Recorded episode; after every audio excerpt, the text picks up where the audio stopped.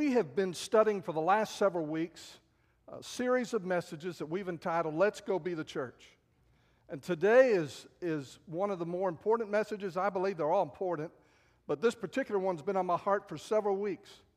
And I'm entitling this, this particular message, The Family You Never Knew You Had. The Family You Never Knew You Had. I want to encourage you to find Acts chapter 10 and really the entire chapter of Acts 10 and, and uh, even chapter 11. If we had time, we would read both chapters because there's an entire story here that you ought to know about. But we're going to focus just on the pieces that we can, and I'm going to try to help tell the story. You know, Jesus made it clear that the church was to spread out and to spread the gospel, not just in Jerusalem and not just to Jews, but to all nations. And and several years had gone by since Jesus had been raised up into heaven. Several years had gone by since Pentecost and the Holy Spirit had come. Jesus said, After the Holy Spirit's come on you, you'll receive power. You'll be my witnesses. And, um, and the whole idea of the Spirit coming is that they would spread and share the gospel. And it just, just was not happening. In Acts chapter 10, God just steps in to the life of Peter and something very remarkable begins to take place. He has left Jerusalem, perhaps one of the very first times he's done so since the Holy Spirit has come. He's traveling through uh, various towns in Judea. Some, some, he went to Samaria, preached the gospel there. Those people were Jewish, but they were of a different stripe, and, and, um, and often there was deep uh, division between regular Jews and Samaritans. He had experienced some miracles. He had seen a lady raised from the dead. Uh, just remarkable things have been taking place. And now he's staying at the home of a man who, who tans animal skins for a living, which was an unclean practice in the Jewish scheme of what was clean and what was unclean. And he's staying in this man's home. And in Acts chapter 10, verse 9, this is what we read. The next day, as they went on their journey, drew near the city, Peter went up on the housetop to pray about the sixth hour. And the way they numbered hours then was the first hour after daylight was hour number one. Okay, so whenever the sun came up, there's an hour after that. So if it's about the sixth hour, what time was that? About noon. About noon. Then he became very hungry. Do you get hungry at noon? I do. He became very hungry and wanted to eat. That's why we stopped church before noon most of the time. He became very hungry and wanted to eat, but while they made ready, he fell into a trance and saw heaven opened and an object like a great sheet bound at the four corners descending to him and let down to the earth. In it were all kinds of four footed animals of the earth, wild beasts, creeping things, and birds of the air. And a voice came to him Rise, Peter, kill and eat. But Peter said, Not so, Lord, for I've never eaten anything common or unclean. A voice spoke to him again the second time. What God has cleansed, you must not call common. This was done three times, and the object was taken up into heaven. Now, while Peter wondered within himself what this vision which he had seen meant, behold, the men who had been sent from Cornelius, had made an inquiry for Simon's house, and stood before the gate. Father, would you take your word and you would, would you cause it to become very real to us, very applicable to our lives? I pray that your Holy Spirit moving in this room would speak to every heart. We pray, Father, that, that um, as we leave this place, we would have a sense that we have been in your presence and that we have heard your voice and that you have spoken to us and given us very clear direction. For we ask it in Jesus' name. Amen. You know, it's always big news. In fact, you can you, you don't have to search very far. It's always big news when when someone discovers family they never knew they had. Uh, they find some long lost relative, parent, brother, cousin, somebody. And then they come and meet together for the first time, and people, the news people, will get their cameras out and they'll interview these people because it's just a lot of drama with that. There's a show that's been on for a couple of years called uh, long, Your Long Lost Family or something like that. I've never watched it. I'm not recommending it necessarily. Maybe wonderful, I don't know. But it's just that kind of a show where they interview people and they walk people through this process, usually discovered with DNA. They find these missing relatives. Well, like those people in the news, Peter in Acts chapter 10 is in for a big surprise. Because up to this moment, he has never seen a non Jewish person receive Jesus Christ as their Lord and Savior. He's never seen it. Unless you're sitting here and you're Jewish today, what has happened in your life, if you know Jesus and you trusted Him as your Lord and Savior, Peter had never seen anything like that in his entire life. And so he's in for a big surprise because God has been working with a man named Cornelius. Cornelius is a military man, he's Italian, and he leads a group of Roman soldiers. But he's also a very devout man. And in Caesarea, God appeared to him and spoke to him, uh, telling him that his praying had been recognized by God, his giving to meet needs had been recognized by God. And he said, I want you to take some of your folks, I want you to go find a man named Peter, and I want you to bring him, and he's going to tell you what you need to know. Uh, by the way, if anyone ever tells you God doesn't hear the prayers of lost people, never heard about Cornelius because Cornelius didn't know Jesus yet. And so Cornelius sends those men, and as they are traveling, takes about a day and a half, two days to get from Caesarea to Joppa, where, where Peter was. And as they're traveling, they get there and they ask for uh, Simon the tanner's house, where, where Peter's staying. And as they approach the gate of that house, Peter is dying of hunger on the roof, has, has a moment alone, and his heart turns to prayer. We're going to say something about that in a moment. Just turns to communion with God. And in the midst of that communion with God, he has this vision. Now, you need to understand that the animals that appeared in that sheet that was coming down from heaven in his vision were all the things that good Jewish people were not supposed to eat. And it was clear that God was speaking to him. He said, Not so, Lord, when he was told to kill and eat. And he didn't understand, even though it took three times, and seems like everything happened to Peter in threes, didn't it?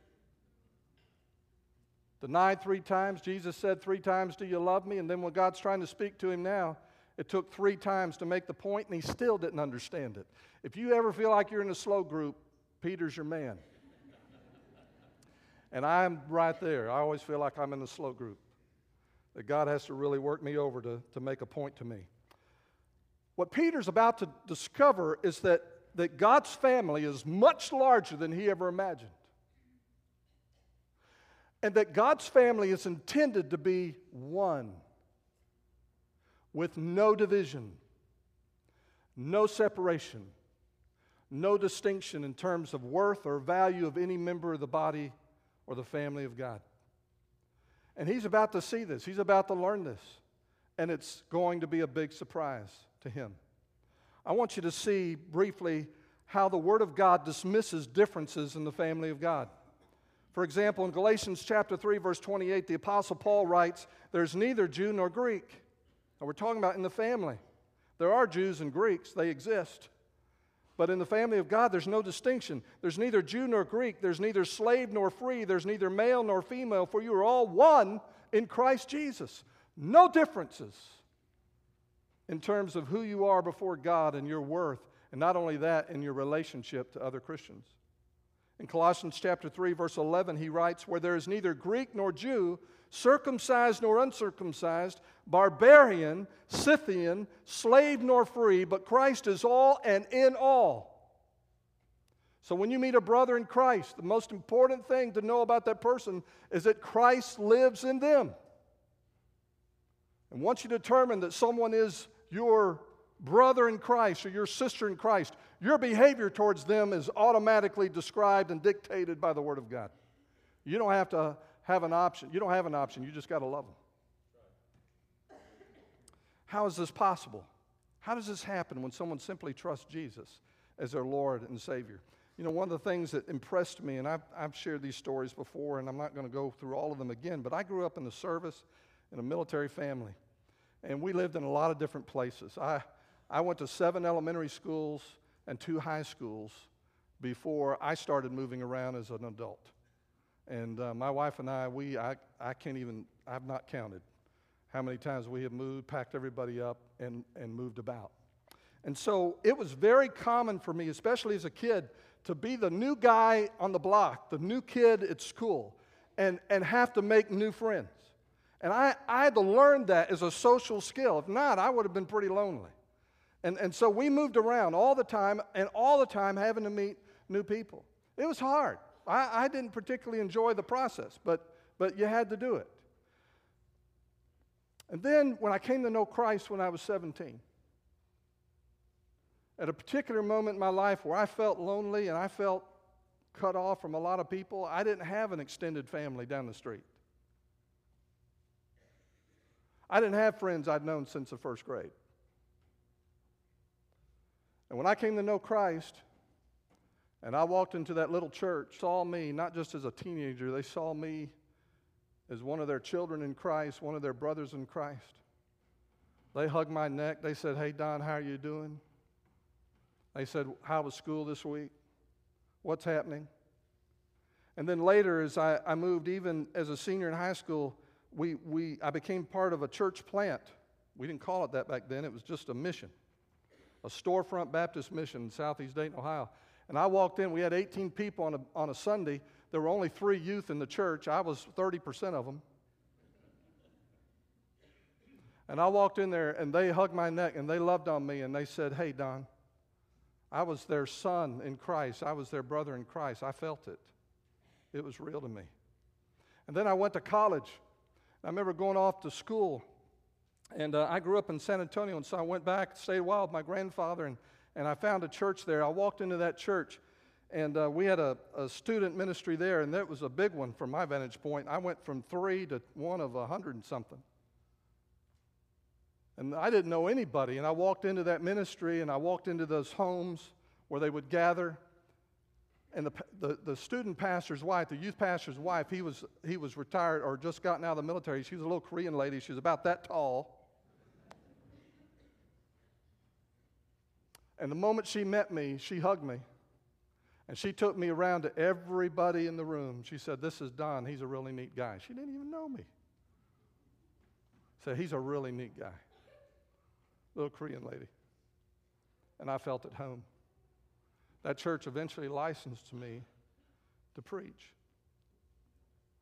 And I could go on and tell story after story of going to places, a church where I didn't know anybody. But I went in with the expectation that even though I didn't know anybody, that I was going to meet my family. People I didn't even know were part of my family, but I was getting ready to go meet my family. Traveled for 10 years in Arkansas, most every Sunday in a different church, often with the expectation I'm about to meet new members of my family. Do you feel that way? When you come to church, do you feel like you're coming to a family gathering? How is it possible for us to think in those terms? In Ephesians chapter 2 verse 14, talking about the division specifically between Jewish and non-Jewish people, it says for he himself Jesus is our peace who has made both these two both one and has broken down the middle wall of separation. How did he do it? You go on and read. He did it with his own body. Dying on the cross, he removed the barrier between every person in his family. The problem is, we still encounter barriers, don't we? We have all kinds of barriers that we encounter. Some of them we're well aware of, some of them maybe not so much. And so this morning, I want to, uh, I don't want to say I want to meddle, but do we put barriers where God has torn them down? The question I want to explore is how to tear down the obstacles to experiencing the family of God. How do we take those obstacles and remove them? See, we're a pretty big church. You know, when I first came to Wynne, I started introducing myself to people I didn't know at the gas pumps, wherever I met people. And they'd say, they say, You're pastor where? And I'd say, Wynne Baptist. Oh, you're at the big church. You know, I thought we were called Wynne Baptist Church, but you know, we got another name in town. We're the big church. And you know, you come into a room like this, and maybe to you, this is a big room. But how, how do you get to know people? Well, our, our plan, our strategy, our desire, our biblical conviction is that the way you do that is by becoming part of a small group. So even as we grow in number, we become smaller in relationships. And that's why we have Bible study groups that meet on Sunday morning, other groups that meet during the week, other groups that meet during the summer. And so that we can form those relationships. How to tear down the obstacles to experiencing the family of God. Well, that's a practical way, but let me move into, into some very specific areas. There's a lot of things we could talk about. Let me move into three areas specifically. Here's the first one Know your social borders, then ignore them.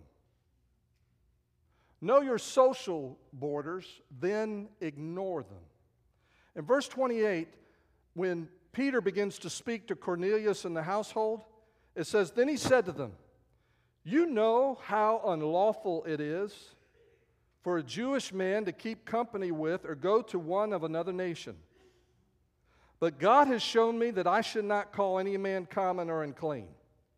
Therefore, I came without objection. Now, for Peter, he describes it, he says it. He says, My being here at this moment in your house and your home, I am crossing all kinds of social boundaries that I've got. He didn't put it on them, he put it on himself. He said, You know, it's illegal for a Jewish man to do what I am doing. He's not there alone. The Bible tells us that when he left Joppa, he took six other men with him. I suspect he knew what was coming, and he wanted witnesses. And there were six other Jewish men there with him. Now, some of you are going to think I'm focused strictly on one kind of division in the body of Christ, and that is race. And I'm not. But racial boundaries are one area, and it's one of the easiest ones for us to talk about because we all have a lot of thoughts, experiences, ideas concerning that. But I want you to understand we're talking about something much larger. We're talking about a much larger issue and a much larger problem.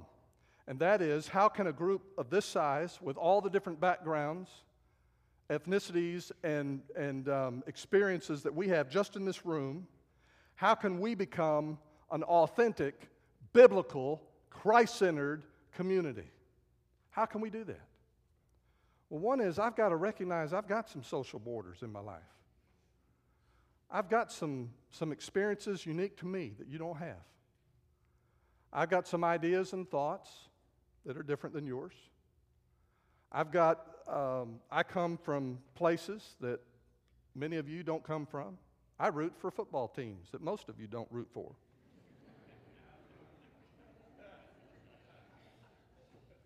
And I've been here five years, and so I can make some frank observations.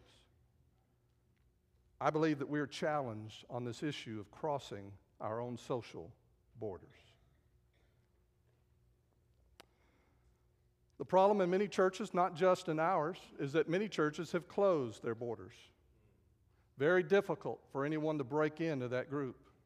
Sometimes we look at it and we say, well, that's a smaller membership church or just a family church. If you weren't blood related to that particular group, you can't break in. And, and sometimes it is that simple. Other times it's a lot more complex than that.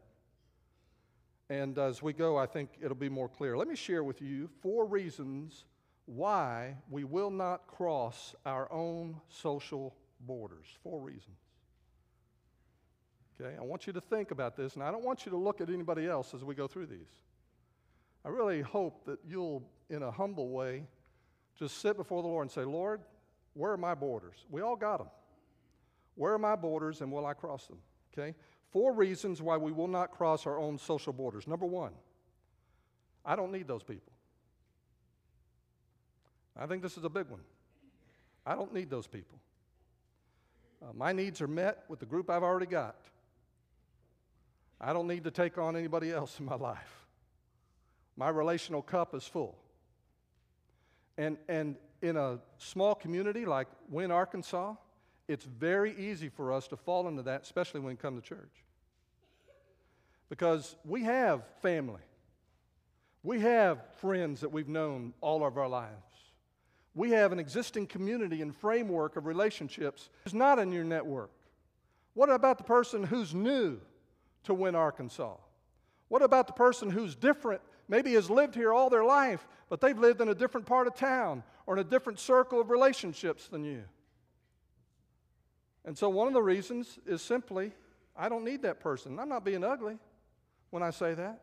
I'm just saying that if my mindset is that church is about meeting my needs, my needs are already met. I don't need to find community in a small group. I've already got all the community I can handle. Until we recognize that that's a boundary that we have, we're never going to have the kind of biblical community that we've been talking about over the last few weeks. A second reason we don't cross our own social borders I don't see those people. I don't see those people.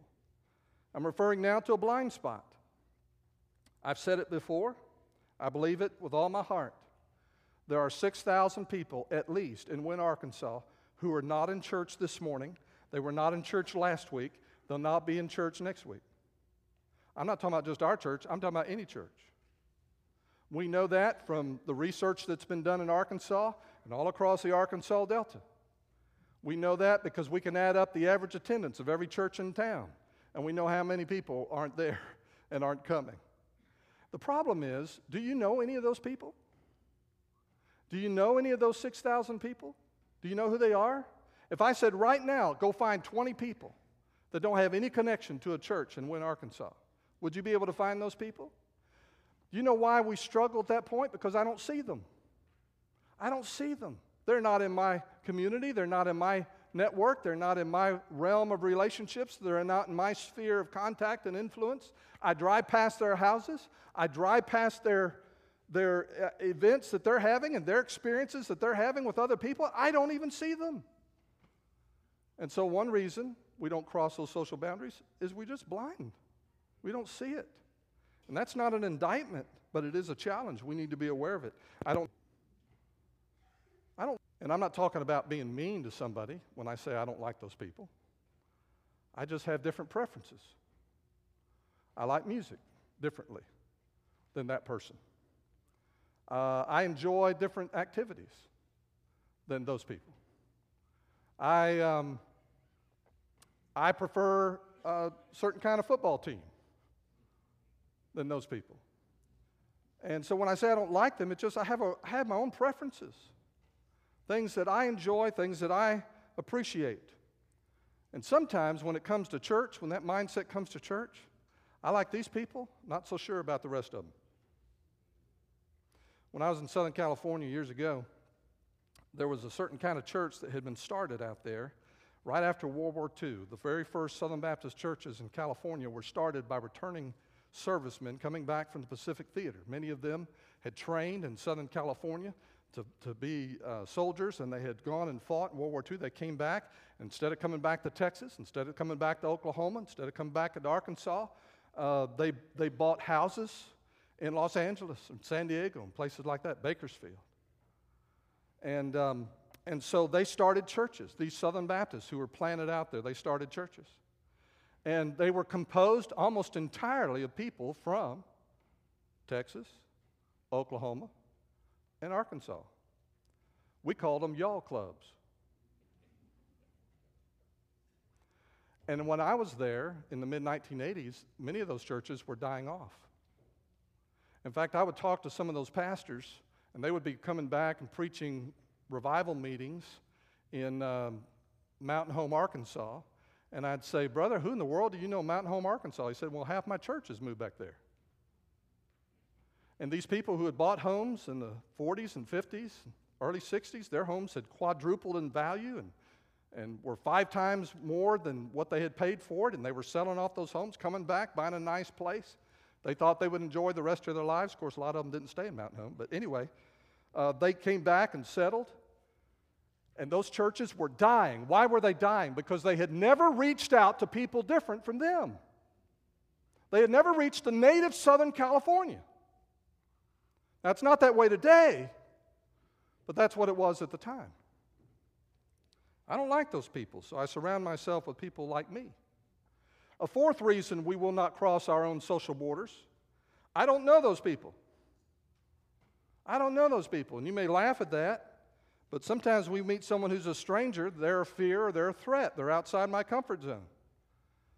Um, I'm not making fun of anybody, but you ought to see what happens the first time somebody different or new walks into this room after church. I'm not looking at anybody in particular, but I've had more than one person come up, grab me, or, or a church members come and say they came up and spoke to me. They said, Who are those people?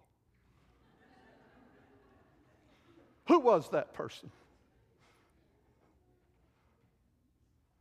You know, most of the world, we see differences as threats. And we get anxious when we see something that's different or something unfamiliar. Around here, maybe we see someone and we, we not only know who they are, we knew them in the seventh grade, and we said, I didn't come to church, go people, go church with somebody like him. Now, they may have changed since the seventh grade, but we don't know that. God, God, meanwhile, when we say, I don't need, I don't see, I don't like, I don't know those people, meanwhile, God wants them, sees them, likes them, and knows them. Why? Because they're His family, or they're about to become His family. And if that's the way the Lord is, isn't that the way we should be? I thought about a neat t shirt maybe we could give away after, after this particular message. And we would put on it, Quit Your Clique. You think those would sell? They would be your basic repent after church service t shirt. Quit your clique. Okay. Know your social borders. If we're to if we're to discover the family that God is building, I've got to know my social borders and then ignore them. I've got to be willing to step across those lines. Here's the second thing there's another way to tear down barriers. Number two, see people as God sees people, then love them. See people as God sees people, then love them. In verse 28, Peter says, But God has shown me. Now, when did God show him? He showed him in those verses I read earlier, verses 9 to 17, the very first scriptures I read. Up to that moment, he didn't see what God saw. He didn't see the Gentiles as the unreached masses that God was sending Peter to. He didn't even see them. And many times that's the way you and I are. We are ignorant and blind until he shows us. Now, what's really remarkable with that encounter, that vision he had, is that, first of all, Peter was abiding in Christ. You can be a spiritual person and still miss, miss out on what God's doing. He was abiding, he was praying, he was being faithful, he was preaching the gospel, he was, he was seeking the Lord. The second thing I see this, though, is that God confronted those parts of Peter that he was not even conscious of his own religious bias, his own ethnic bias, his own cultural bias, his own comfort zone. The third thing I see is that God used a man with deep deep cultural, deep religious, deep ethnic bias, and he used exactly that man to bring down the barriers. So as you're sitting there today and you think, Pastor, if you only knew how hard my heart is, how hard my heart has been, can I suggest to you that what God did in Peter's life, and he used Peter mightily, is what he might want to do in your life and in do in your heart. Well, Peter had his way of doing things, he had his comfort zone. You and I can come to church. We can come at the same time each week. We can come, sit, listen, good sermon, bad sermon, go to my Bible study group, uh, get into my comfortable activities, and get into my routine. Peter had his way, he had his comfort zone. But, dear, when you cannot assault the gates of hell from your comfort zone, God did not, Jesus is not building a church where you and I can be comfortable and undo the lies of the enemy. The devil lies to people, he lies to you and me about our worth, about our value to God, and our value to the Father. To drive this home, I want you to uh, see something in just a moment, but let me set it up this way. Uh, there's a couple, um, Dr. Kenneth and Mamie Clark. Mamie Clark was born and raised in Hot Springs, Arkansas. Both of them were professors and researchers.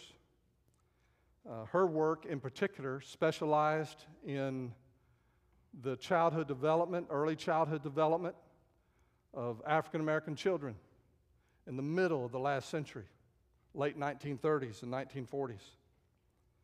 Their research was used in the 1954 Supreme Court decision, Brown versus the Board of Education, which overturned the separate but equal doctrine and declared it unconstitutional.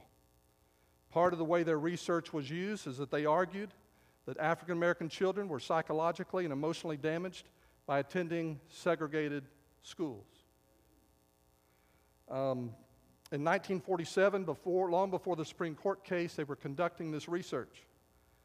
Uh, in the research that they used, they would bring preschool children and public school children from segregated schools. And the segregated schools they, they used, the sampling of children that they used, were from Pine Bluff, Arkansas, Little Rock, Arkansas, and Hot Springs, Arkansas. The uh, children from second research they used came from New England, Massachusetts, places like that. And in their research, they used two dolls. They used a brown or dark skinned doll and a light skinned doll with yellow hair. They were otherwise identical, just different, different colors. And, um, and they would ask these children questions about these dolls. And I want you to hear what Dr. Clark later recalled about their research. He said, and the questions were very simple.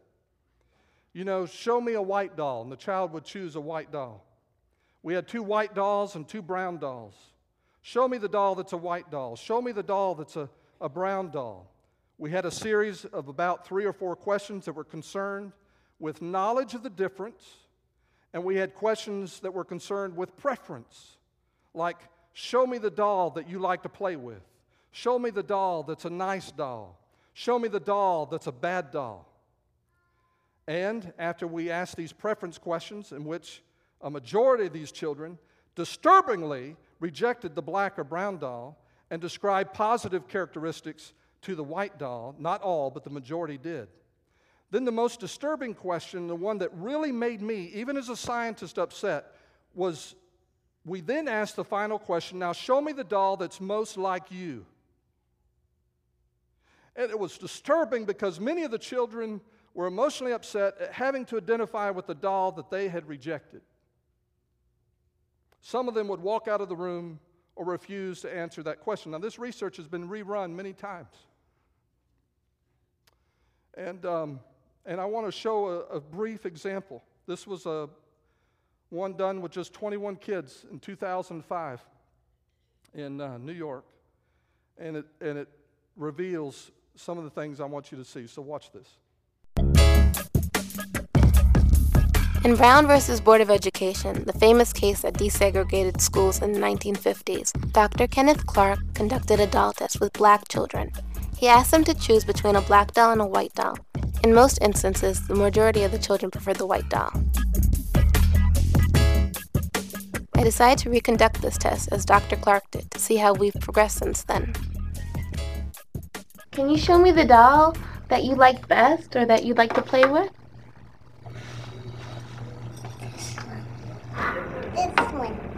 I like that one. Show kids. Okay. This one. That one? This one. I like to play with this. And can you show me the doll that is the nice doll? And why is that the nice doll? He's white. And can you show me the doll that looks bad? Okay. And can you give, and why does that look bad? Because it's black. Hmm, and why do you think that's a nice doll? Because she's white. And can you give me the doll that looks like you? 15 out of the 21 children preferred the white doll. Everyone struggles who comes into this auditorium. I don't care what your background. If you walk in here the first time, it's intimidating. Will people like me? Will people care about me? And then just walking in, all of us walk in with our own insecurities. We, we have things, if we stood you in front of a mirror and you say, What do you like about yourself? What do you don't like about yourself? You'll point to things nobody else sees, but you feel it. You, you think it. My ears are too big. My eyes are too far apart. My, I'm too heavy. I'm too too thin. I, my nose is too big. We all have those kinds of thoughts and those kinds of experiences and those kinds of feelings. I'm not calling you to political correctness today, but to Holy Spirit compassion. Will you set your heart right now that when anyone walks into our fellowship, that you'll take your stand and say, God, let me see what you see. Let me see as you see. And let me love as you love. The last thing I want to mention we, we need to know our social borders, then ignore them. See people as God sees them, then love them. But there's one more way to tear down the barriers. Number three, see the differences, then explore them. See the differences, then explore them. In verse 28, but God has shown me that I should not call any man common or unclean. See the differences, then explore them. Again, it's easiest for us to think in terms of racial differences because it seems like there's always a headline about that. Living in the South, many of us have had experiences. Years ago, serving on staff of a church in South Louisiana, I remember vividly when the first African American family joined our church. Uh, before I went on that staff of that church full time, I had worked in, in, in an engineering firm was in and out of petrochemical facilities and chemical plants and met all kinds of people. And I have, actually happened to know um, the woman in this couple. Her name was Shundria, Tony and Shundria Marion. Lovely African American couple. They came, sat in the back of the church, listened to the sermons. Uh, God was working in their heart. Uh, they already knew Jesus, loved the Lord. One day, our pastor, you've met him, Emil Turner, one day, our pastor was walking down the hallway, and one of the older men stopped him in the hallway and said, Pastor, I'm very concerned. And if you know Doc Turner, you don't say things like that to him. But anyway, he said, I'm very concerned. And Emil looked at him and said, What's wrong? He said, You know that, that black couple that's been visiting our church? Doc Turner said, Yes. He said, I'm afraid they're about to join. Doc Turner just paused a moment. He leaned in. He said, Can I tell you something? The man said, What? He said, It's worse than you think. And the man said, Really? He said, Yeah, they're both Aggies.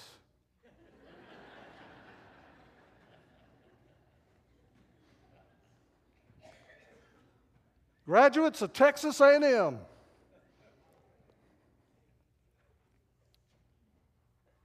Sometimes the differences that we see between ourselves are deeply ingrained and we wrestle with them, we, we, we struggle with them. I want to give you some help today on what to do with them.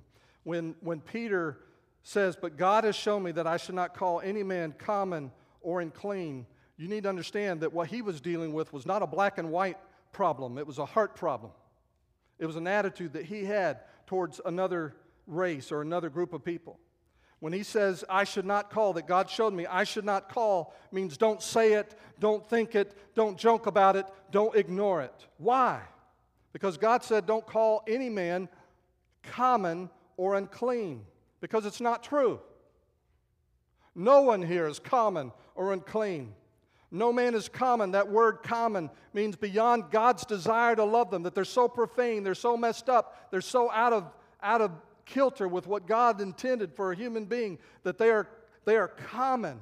But that's not the truth about anybody that you meet. The truth is that they are not profane. God loves them. God cares for them. God sent Jesus to die for them on the cross. Not only is no man common, no man is unclean. And that word means ceremonially beyond God's ability to wash them up, to forgive their sin, to change their heart. No man is beyond God's power to clean or purify him. And so you and I find ourselves in a place where we recognize that there are differences. We should be one in the body of Christ, but we have very real differences.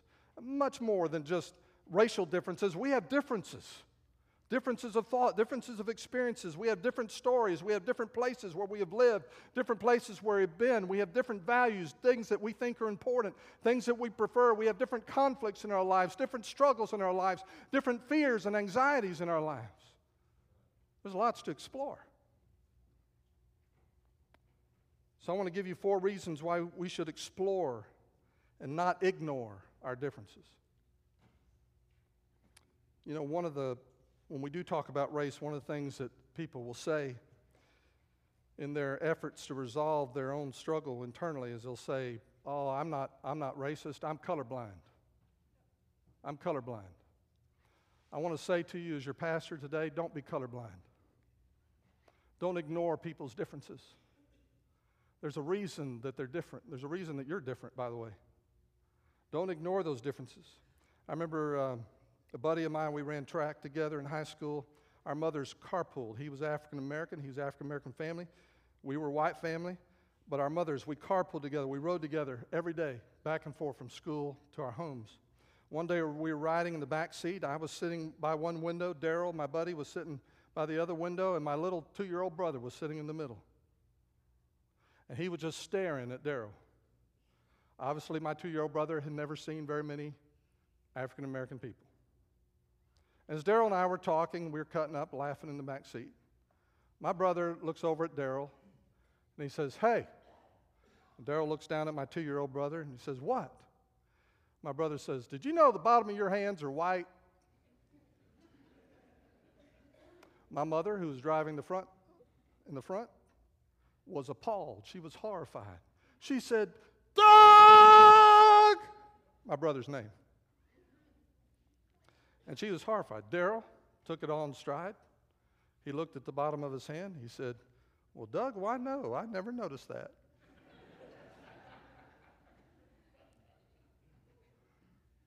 but, dear ones, we should know about our differences and we should explore them. Let me give you four reasons why we should explore and not ignore our differences. Just forget this idea of being colorblind. Number one, our God given differences are beautiful.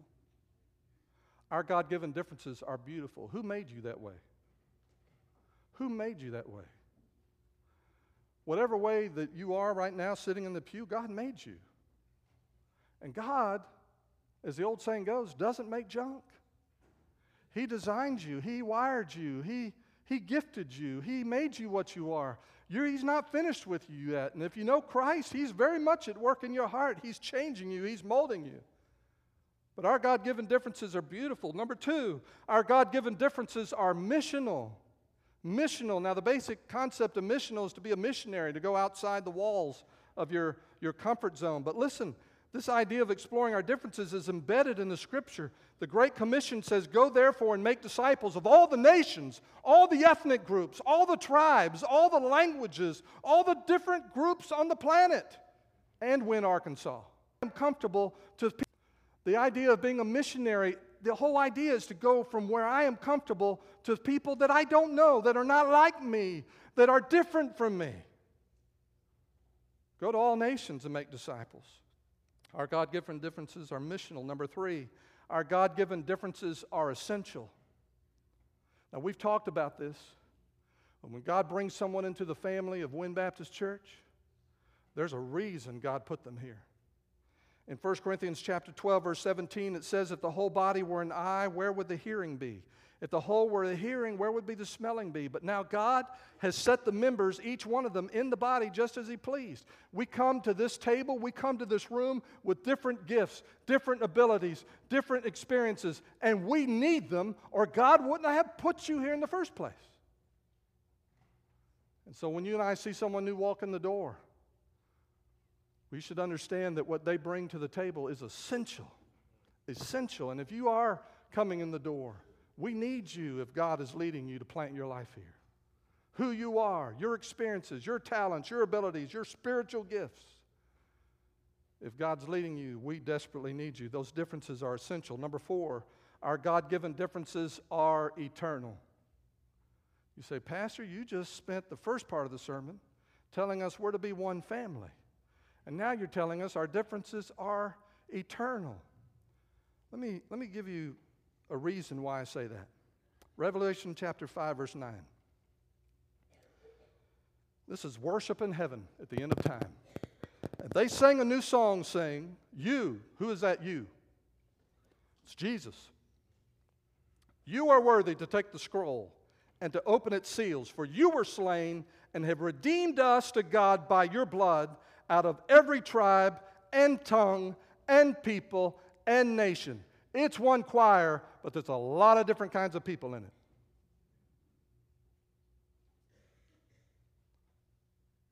Even when we enter eternity, the uniqueness of what God made when He made you is not erased. It is celebrated. And it is a basis of celebration through all eternity. Now, how do we respond, family? How do we respond? Maybe you're here today, you're not a member of Wynne Baptist Church, you've never trusted Jesus Christ as your Lord and Savior, and you hear this pastor talk about family, and, um, and you can sense the love of God here, and you can sense what God is doing here, and you say, I want in. I want to be a part of a family like that. My 17 year old self says, Amen. Because that's what I was looking for. I needed a place where I could fit in, where people would love me, care for me. And so I want to invite you in just a moment. We're going to stand and sing. And I'm going to invite you to come to Jesus.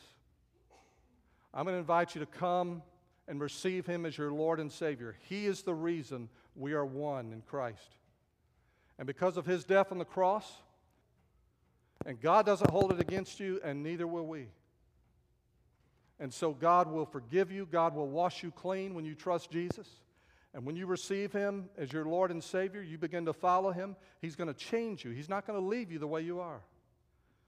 And you will become a very precious part of the family of God.